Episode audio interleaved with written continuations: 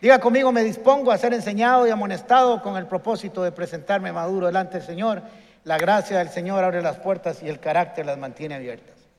El, libro de Hebreos en capítulo 11 nos motiva a vivir por fe. Pero no solo nos motiva a vivir por fe, sino que nos enseña a vivir por fe. Nos marca el camino de la fe como la única forma de acercarse a Dios y agradarlo a Él. ¿Y cómo lo hace? Nos deja el testimonio de varias personas o personajes a través de la historia que lograron hacer muchas cosas a través de la fe y que recibieron la aprobación de Dios en lo que hicieron. Porque es muy importante que lo que hagamos tenga el sello y la aprobación de Dios. No todo lo que hacemos, aunque lo hagamos para Dios, tiene el sello de Dios. Mm. Se lo voy a repetir. No todo lo que hacemos tiene el sello de Dios o la aprobación de Dios. Necesitamos hacerlo a la manera de Dios. Y ahí hay un personaje que se llama Abel. Y vamos a ver cómo nos va hoy con este personaje para ver qué aprendemos de él. Y es interesante porque este, esta carta nos revela un principio esencial del cristianismo.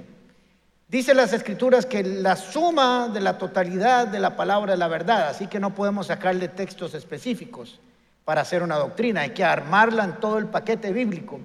Pero este pasaje es impresionante y nos marca un camino y una dirección que no es posible cambiar. No hay hombre que pueda cambiar la palabra de Dios. Dice Hebreos 11:6. Sin fe es imposible agradar a Dios. Miren qué claro es, qué específico y contundente. No dice que tal vez podemos agradarlo, que es posible, es imposible agradar a Dios. El que quiera acercarse a Dios debe creer que existe y que premia a los que sinceramente lo buscan. Dios premia al que lo busca con fe. Y ahora vamos a ver cómo alguien fue premiado entre muchos otros personajes por haber hecho las cosas de Dios a la manera de Dios y entender el problema de Dios o el problema del hombre con Dios y poderse acercar. Una de las maneras de poder agradar a alguien a quien no vemos es viviendo como si lo hubiéramos visto. Esa persona se siente honrada y así honramos a Dios. Una persona que no hemos oído, pero que vivimos como si lo hubiéramos escuchado, lo estamos honrando. Y así funciona la fe en cada uno de nosotros. Y está este personaje de Abel, que tenemos que balancearlo con su hermano Caín, pero la Biblia habla de Abel y vamos a aprender de él. Está ahí no porque abrió el mar rojo, no porque venció ejércitos, no porque hizo un montón de milagros, está en el listado de los hombres y mujeres de la fe porque se acercó a Dios correctamente a través de la fe. Miren qué interesante.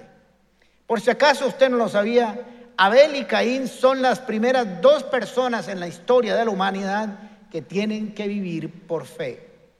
Sus papás, Adán y Eva, no tuvieron que vivir por fe porque ellos caminaron con Dios, vieron a Dios, hablaron a Dios y por cierto le fallaron a Dios y sabían lo que todo eso significa. Entonces, Adán y Eva no tuvieron que caminar por fe. Ellos tuvieron que enseñarle a sus hijos y a sus descendientes, descendencia, vivir por fe porque ellos no lo habían visto, así que ellos tenían que ser los primeros que aprendieran a vivir y a desarrollar la fe en las próximas generaciones. Así que Abel está ahí porque ofreció sacrificio y se acercó a Dios correctamente. Vamos a ver qué dice Hebreos capítulo 11, versículo 4 acerca de Abel. Por la fe, y ya nos dice por qué fue el medio, por qué fue que se agradó a Abel a Dios. Ah, por la fe, Abel ofreció a Dios un sacrificio más aceptable o un sacrificio mejor o más apreciable o un sacrificio superior que el de Caín, por lo cual recibió testimonio de ser justo, pues Dios lo aceptó su ofrenda por la fe, Abel, a pesar de estar muerto, habla todavía. Entonces, antes de continuar con este proceso, esta enseñanza de hoy, quisiera que nos fuéramos al origen de dónde nace Adán, eh, de dónde sale Abel y Caín. Muy bien. Voy a hacerles un resumen rápidamente. Dios creó a Adán y Eva, los puso en el huerto del Edén. La palabra Edén o el término Edén significa comunión. Los dejó y los puso en un lugar de comunión y les dijo, pueden comer de todos los árboles del huerto menos de este que da leche condensada. Ya saben, esa enseñanza es típica doctrina mía, que ahí no había una manzana, sino que era una lata cocinada de leche condensada. Por eso Eva se fue con todas y yo me hubiera ido posiblemente también. Así que le dijo, no coman de eso porque el día que comieren morirán. Ya saben, los engañaron, etcétera, etcétera, etcétera, y sucedió que comieron, Génesis capítulo 3, versículo 7. En ese momento, abrieron la lata y se la comieron, se les abrieron los ojos y tomaron conciencia de su desnudez. Por eso, para cubrirse, entre, entretejieron hojas de higuera. Esto no nos dice mucho a no ser que entendemos la doctrina bíblica. ¿Qué fue lo que hicieron? Comieron, pecaron, se dieron cuenta que estaban desnudos esa desnudez no solamente fue física, sino que quedaron expuestos ante su error y su pecado. Y sabían que había que cubrirse esa desnudez, producto de su pecado, de su desobediencia, con algo. Así que salieron, buscaron unas hojas y se hicieron unos vestidos de vegetales, de hojas del campo. Después Dios los regaña, les da las consecuencias de lo que hicieron, les dice tienen que pagar, maldice la tierra, etcétera, etcétera. Y en el 3.21 les dice, Dios el Señor hizo ropa de pieles para el hombre y la mujer y los vistió. Ahora, tampoco esto nos dice mucho de no ser que entendamos toda la doctrina y la enseñanza bíblica. Jesús, Dios, perdón, les dijo, está bien, ya les digo, esto va a pasar, hicieron esto, esto lo hicieron mal. Y antes de terminar y sacarlo, les dice, por cierto, esa vestimenta que ustedes se pusieron no sirve. Primero se cubrieron con lo que a ustedes les dio la gana y además las hojas son mías. De tal manera que se cubrieron con, mis propios recursos. Así que les voy a vestir con pieles. ¿Qué significa que lo vistió con pieles? Les dijo, recuerden que les dije que el que, que el, que pecare morirán o el día que comieren morirán. Pues quiero decirles que fueron vestidos con pieles porque alguien murió por ustedes. Alguien derramó su sangre para que ustedes se pudieran vestir. Y lo que Dios les estaba revelando es toda la doctrina del Cordero de Dios que muere en la cruz del Calvario, que derrama su sangre para cubrirnos a nosotros de nuestro pecado. Miren qué impresionante, desde Génesis capítulo 4 está esa enseñanza ahí. Así que a partir de ahí nace todo un sistema de sacrificios que se termina con Jesús para que el hombre se pudiera acercar a Dios. El hombre estaba en el Edén, comunión, pecó, fue separado, perdió comunión, ahora Dios tenía que buscar una forma de hacerlos llegar a su presencia mediante un sacrificio que simbolizara lo que Jesús iba a hacer. ¿Me siguieron? Todo eso está ahí encerrado y un poco más. Así que les dijo, señores, Adán y Eva, quiero que sepan que su pecado causó la muerte de alguien. Era ustedes los que se tenían que morir. De hecho, van a morir con respecto a la comunión conmigo. Eran ustedes los que tenían que morir para, para cubrir su pecado. Alguien murió. Quiero que sepan que hay un muerto en algún lugar que derramó su sangre para que de ustedes pudieran tener ropa. Muy bien. Así que todo ese concepto de sacrificios nace desde ahí y nos encontramos a Abel y a Caín ofreciendo sus sacrificios. ¿De dónde nace toda la historia de, Hebreos capítulo 11, versículo 4? De Génesis capítulo 4, cuando nos cuenta la historia de Caín y Abel. Hay que ir a leerla para sacarle lo que vamos a aprender hoy de ello. Génesis capítulo 4, versículo 1. El hombre se unió a Eva, su mujer, y ella concibió y dio, luz a Caín y dijo, con la ayuda del Señor he tenido un hijo. Esta expresión de Eva, por si acaso, ella creyó que el Salvador del mundo vendría y sería Caín, pero no sabía que apenas estaba empezando la historia. Después dio a luz Abel, hermano de Caín. Abel se dedicó a pastorear las ovejas, mientras que Caín se dedicó a trabajar la tierra. Interesantemente, un complemento perfecto de producción, sembrar la tierra y producir eh, proteína, las dos cosas y además todo el sacrificio estaban ahí complementándose uno al otro. No es que una actividad fuera mejor que la otra, simplemente que se dedicaron a cosas diferentes. Tiempo después, Caín presentó al Señor una ofrenda del fruto de la tierra y Abel también presentó al Señor lo mejor de su rebaño. Miren que aquí ya hay una calificación de la ofrenda, del sacrificio. Es decir, los primogénitos con su grasa y el Señor miró con agrado a Abel y a su ofrenda. Así que vemos a los dos ofreciendo un sacrificio. ¿Quién les enseñó a hacer el sacrificio? ¿De dónde aprendieron? De Adán y Eva. No hay otro lugar, la ley no existía, la ley va a aparecer 2600 y pico de años después. Lo primero que aparece en la práctica religiosa de Israel es el culto en la familia. Después Dios regula todo el sistema sacrificial porque en lugar de ser de una familia, ahora iba a ser una nación y había que darle una constitución y prácticas generales para la nación. Y ahí es donde aparece toda la regulación. Pero antes estaba en el corazón de la familia. Ahora vemos que Caín y Abel se acercan al Señor, los dos en el tiempo preciso, o pasado el tiempo, o transcurrido el tiempo. Esto quiere decir tres cosas que son importantes. Una, que posiblemente haya sido su primer sacrificio, su primer holocausto, y, estaban, y era el tiempo en que ya habían madurado y tenían que hacerlo, no sus papás, sino ellos. Tal vez estuvieron yendo a la iglesia de Adán y Eva, el culto familiar, y un día les dijo a Adán y Eva, ok, la próxima vez que hagamos esto, ustedes van a hacerlo solitos. Eso puede significar pasado el tiempo o pasado un tiempo significa que lo hacían regularmente ya por mucho tiempo, pero un día es el día en que Caín y Abel presentan esta ofrenda. Y lo otro, pasado el tiempo, quiere decir que había un tiempo específico, los, la fiesta de los martes, y ahí se celebraba. Entonces, no importa lo que sea, había un tiempo, un lugar posiblemente para ofrecer los sacrificios, y ahí estaban ellos para celebrarlo conforme la enseñanza de sus papás papás, mamás, abuelos, todos los que tengan a cargo niños o niñas, jóvenes y jóvenes, no van a aprender a acercarse a Dios si no hay quien les enseñe. Hace días, hace varias semanas enseñé acerca de tener un testimonio de fe con nuestros familiares, con nuestras generaciones. Adán, eh, eh, Abel y Caín aprendieron de sus papás. Ahí es donde ellos escucharon las historias que tenían acerca de Dios y cómo Dios los vistió con pieles, de cómo se podían ellos acercar por fe a Dios. Fue ahí donde ellos lo aprendieron. Nosotros le hemos dejado esa educación religiosa a las escuelas o a la iglesia. Pero el lugar donde se aprende el acercarse a Dios es en las casas. Y necesitamos retomar esa enseñanza, esa costumbre de que la fe se aprende en casa. Nuestros hijos aprenden viendo, no hablándoles.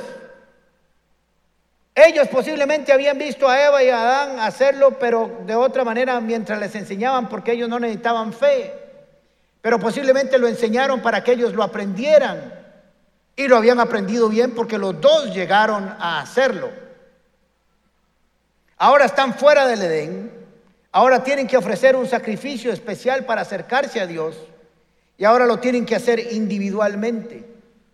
Interesantemente, los dos tienen los mismos papás, oyen la misma enseñanza, comen en el mismo lugar, van al mismo homeschool, van a la misma casa, reciben los mismos valores, trabajan en el mismo lugar en funciones diferentes, pero alguno de los dos decidió que no lo haría como lo enseñaron. Y ahora vamos a aprender por qué.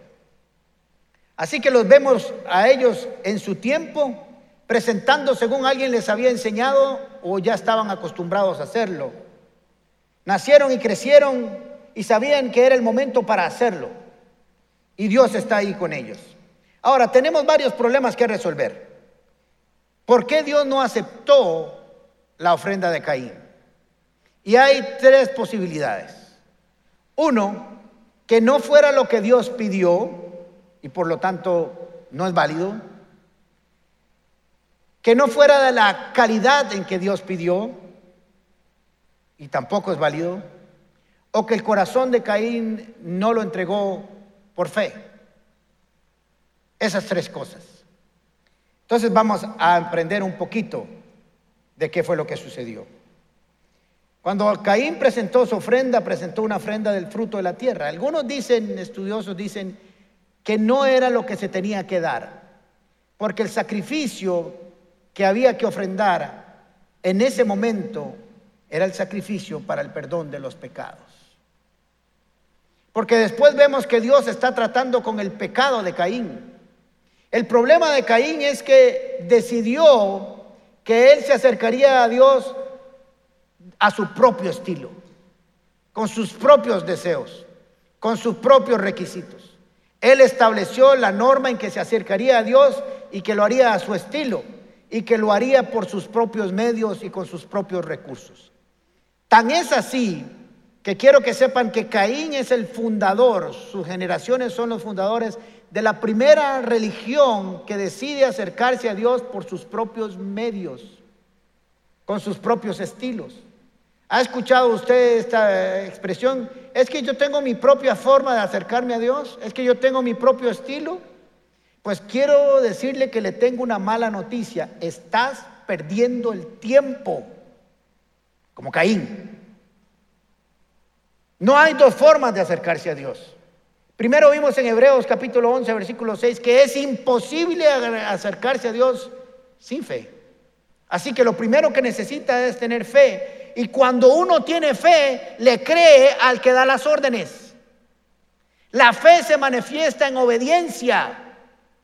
Es imposible tener fe pero desobedecer.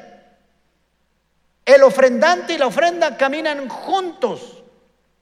Ahora pensemos por alguna razón que sí le tocaba traer lo mejor o las verduras de su primera ah, cosecha. Éxodo capítulo 23, versículo 19, esto es unos 2600 años después. Llevarás a la casa del Señor tu Dios lo mejor de tus primicias. ¿Qué hay que llevar? Lo mejor. Lo mejor.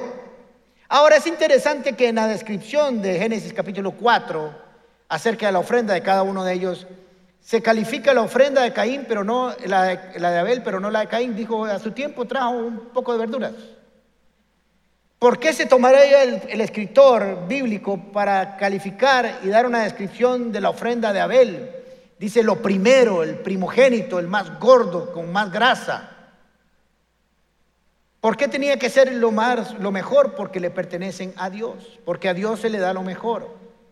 Ahora, quiero decirles que cuando se ofrendía, se ofrecía la ofrenda del holocausto, del sacrificio del cordero, se ponía el cordero en el altar y usted se corría un poco porque el fuego de Dios llegaba y le prendía fuego y lo consumía. Eso significaba que la ira de Dios venía sobre aquel cordero para, para que era sacrificado y la grasa era para que se consumiera por completo. Porque alguien tiene que morir cuando se peca. Y el Cordero lamentablemente pagó las consecuencias como hizo Jesús con nosotros. De tal manera que ahí en ese sacrificio lo que estaba era una profecía, un acto profético de lo que iba a suceder con Jesús en la cruz del Calvario.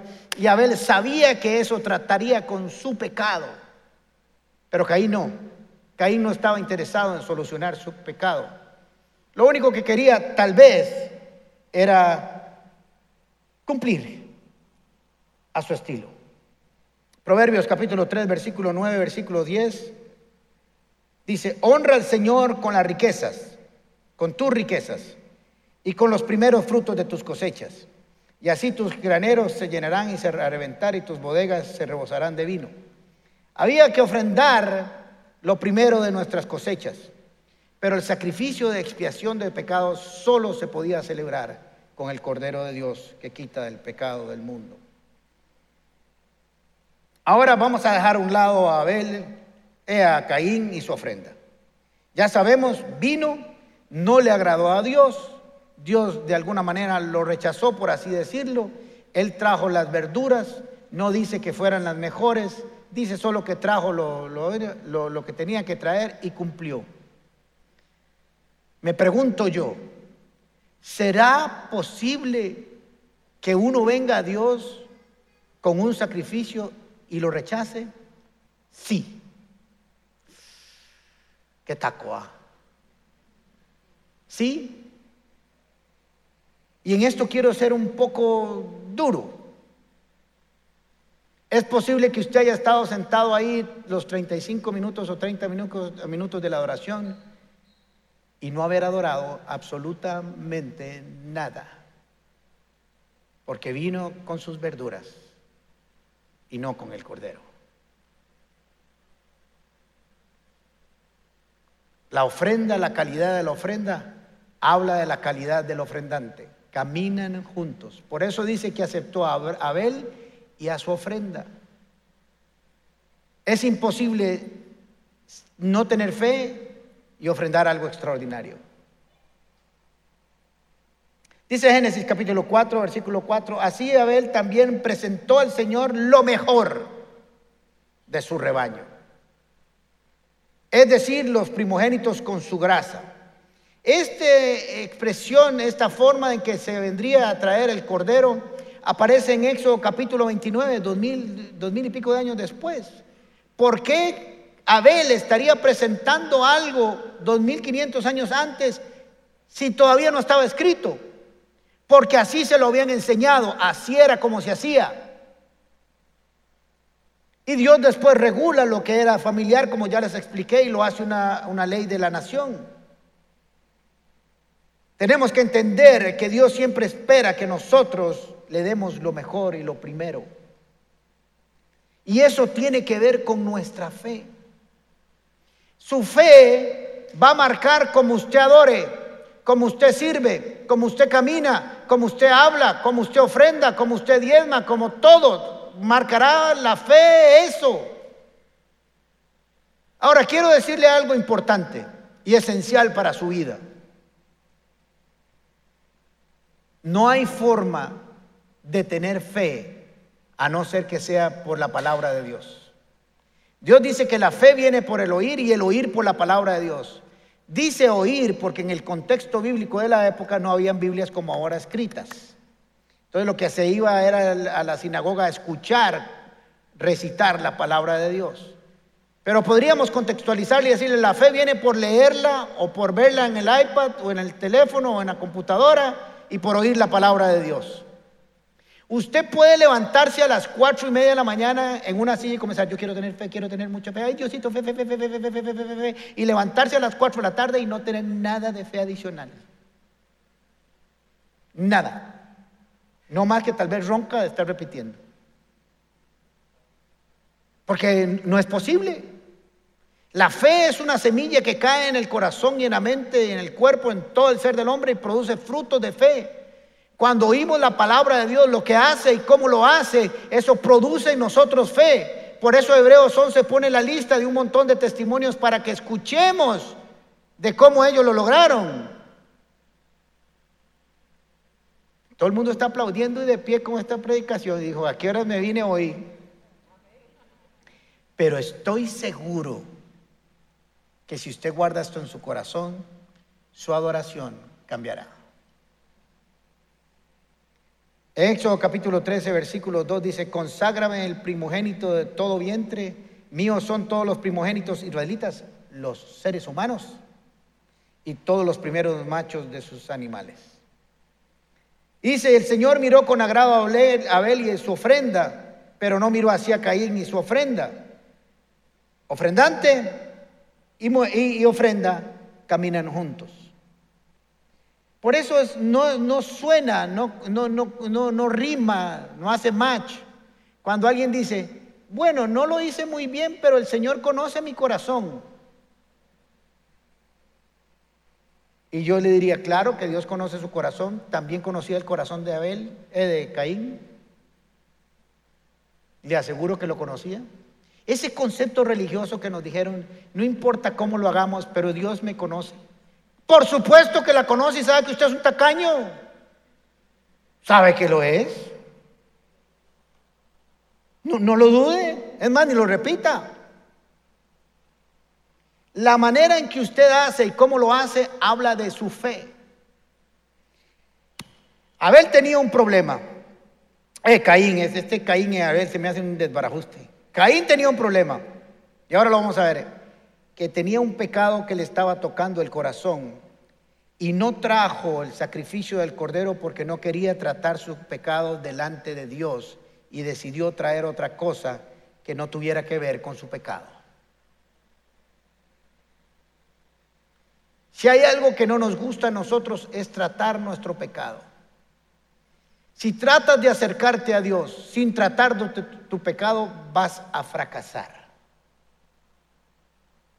Usted puede estar aquí todos los siete días de ayuno de oración, que si no resuelve su pecado, ese pecado que lo está gobernando, que lo está manejando, que no lo da en paz, que está día de noche, que es una práctica constante, por favor, haga todo el esfuerzo para sanarlo ese mismo día y pase a través de la sangre del cordero, porque vas a perder el tiempo. Dios no está interesado en que le cantes, Dios está interesado en que tu corazón esté alineado al de Él. Y cuando esté alineado al de Él, vas a cantar y adorar correctamente. Es que nos gusta poner la carreta delante de los bueyes. Primero resuelva su situación interna y naturalmente adorarás y le servirás y le ofrendarás a Dios. Naturalmente, no lo haga al revés.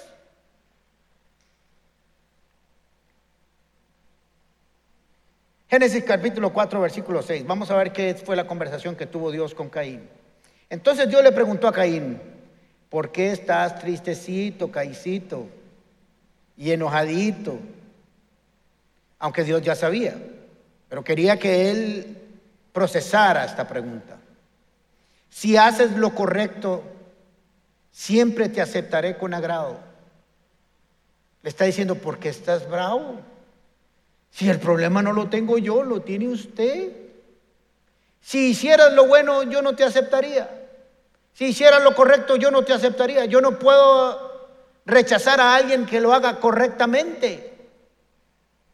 Pero si lo hicieras, ¿por qué estás bravito? Entiende, tienes un problema y no es de Dios, es tuyo. Porque por lo generalmente general estamos culpando a Dios y no a nosotros para revisarnos en lo interior. Le dice, pero si haces lo malo, ahí vemos que había un problema con Caín, que estaba haciendo lo malo, lo incorrecto, lo inadecuado, a su estilo, a su forma, su conducta, su forma de vivir. El pecado está listo para atacarte como un león. No te dejes dominar por él. Cuidado. Ya había un proceso en el corazón de Caín que traía el deterioro de su fe y su relación con Dios. Tenemos que estar chequeando constantemente nuestro corazón, nuestra conducta, nuestra mente, qué estamos pensando, cómo estamos haciendo, qué estamos haciendo, cómo estamos caminando constantemente yendo a la palabra de Dios y pasar a través de Cristo Jesús para darnos cuenta qué está pasando en nuestras vidas. El pecado, el pecado ya andaba rodando el corazón de Caín. Sus actitudes y sus actos eran de un incrédulo.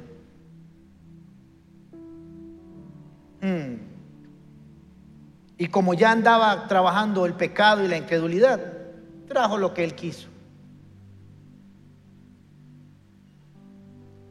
Ese era el tiempo para presentar el cordero para que si Caín hubiera traído el cordero de Dios y lo pone ahí y entiende que ese cordero estaba ahí por su propio pecado y que para acercarse a Dios solo podía hacer a través de ese cordero, el Señor le hubiera dicho, todo lo contrario, le hubiera dicho, porque estás feliz, yo no te hubiera rechazado nunca, porque lo hiciste correctamente.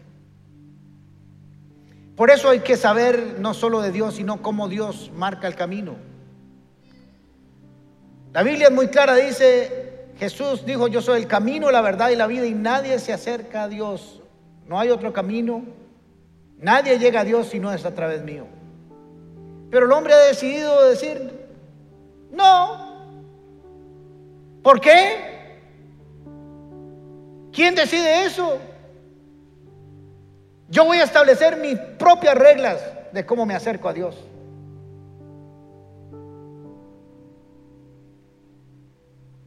No sé si lo dije, es que cuando predico tantas veces el fin de semana, no sé cuándo puse un ejemplo, pero si, lo, lo si ya lo conté, me detienen. Cuando usted llena la declaración de tributación, usted la llena como usted le da la regalada gana. O tiembla donde la va llenando. Cumplida y exacta, perfecta. O usted le dice a tributación, no, no, no, no, no. Usted me hizo el formulario de 141, pero esa porquería yo la hago como a mí me dé la gana y voy a ver qué hace. La multa y los intereses a la semana próxima. Bueno, ojalá sean tan eficientes a los meses. ¿Por qué si sabemos que hay reglas que cumplir en la tierra, por qué no sabemos cumplir las leyes del cielo? Caín inventó un estilo su propia forma de acercarse a Dios y tratar con su pecado. Y obviamente fue rechazado. Tal vez, solo tal vez, Caín pensó y dijo, ¿por qué tengo que estar haciendo esto todo el tiempo? Eso es religiosidad. Con una vez que lo haga cada cinco años, o cuando se me ocurra, o cuando tenga hambre, o cuando quiera, o cuando esté en problemas, lo voy a hacer. ¿Por qué tengo que estar haciendo esto todo el tiempo? Tal vez se preguntó. ¿Por qué tengo que traer lo mejor y lo primero? Si es mío, si yo me lo gané, yo lo trabajé, yo lo hice, yo lo puse. Yo fui el que lo he sudado. ¿Por qué tengo que traerle a Dios lo primero y lo mejor? Que agarre la porquería que hay por ahí y se la lleve. De todos modos, todo es suyo. Solo tal vez.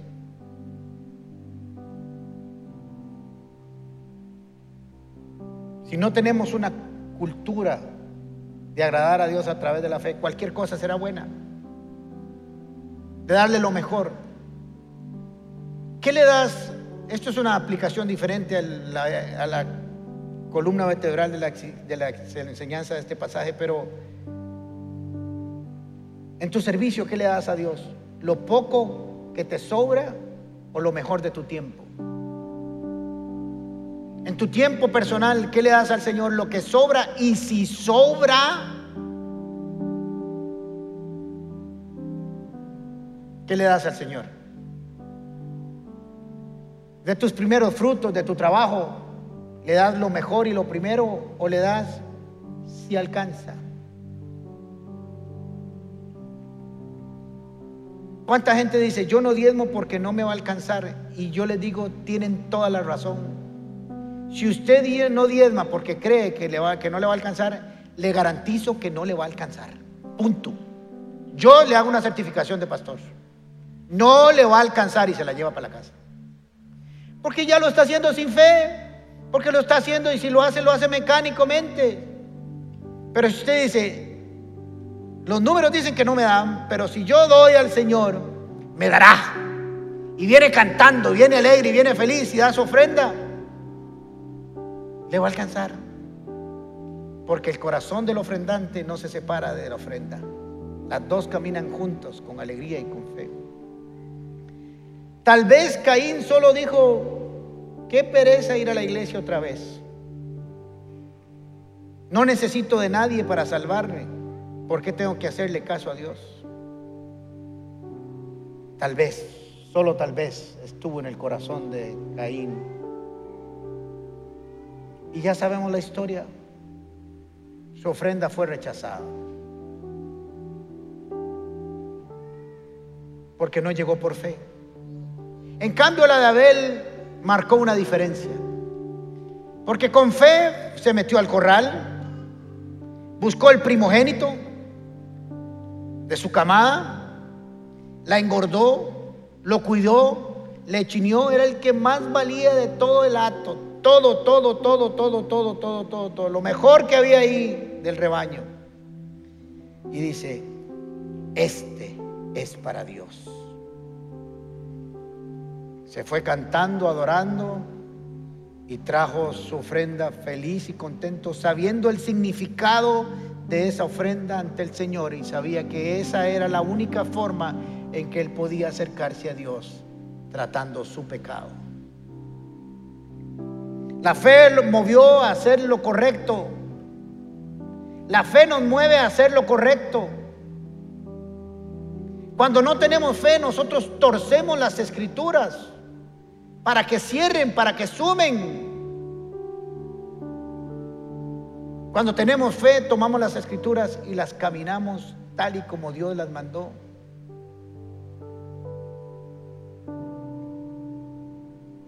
Nuestra adoración es sincera y honesta. El sacrificio de Abel nos habla de que él amaba a Dios y creía en lo que sus papás les habían enseñado, en la palabra que había escuchado hasta ese momento y como tal tuvo los resultados de la fe. Su corazón lo había guardado para tratarlo delante del Señor. Eso le permitió hacer lo correcto en el tiempo correcto con el objeto correcto. Usted y yo adoraremos y sacrificaremos al Señor nuestra propia vida de acuerdo a nuestra fe.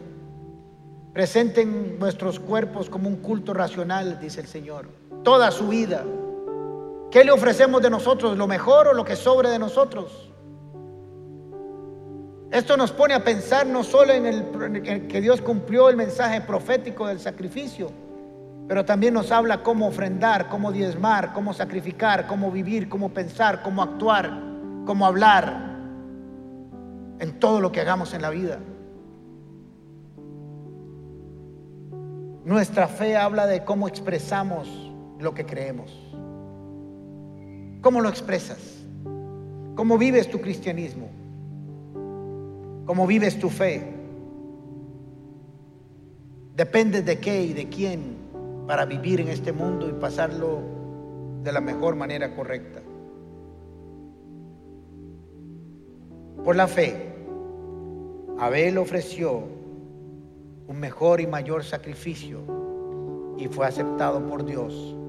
Y todavía muerto su sangre nos enseña y nos dice cómo es que hay que hacerlo en la forma en que vivimos, en la forma que hablamos, en la forma en que servimos, en la forma en que predicamos, en la forma en que somos esposos y esposas, papá, mamás, hijos, hijas, nietos, etcétera, etcétera, etcétera. Cómo trabajamos, cómo vivimos, porque la fe nos marca el camino más excelente de todos. Si usted pretende agradar a Dios a través de sus propias obras, va a fracasar, porque tarde o temprano esas obras van a fallar, pero si pasas a través de Cristo Jesús, siempre la pegarás en el puro centro y no hay forma de fallar. Cierre sus ojos, por favor, un momento.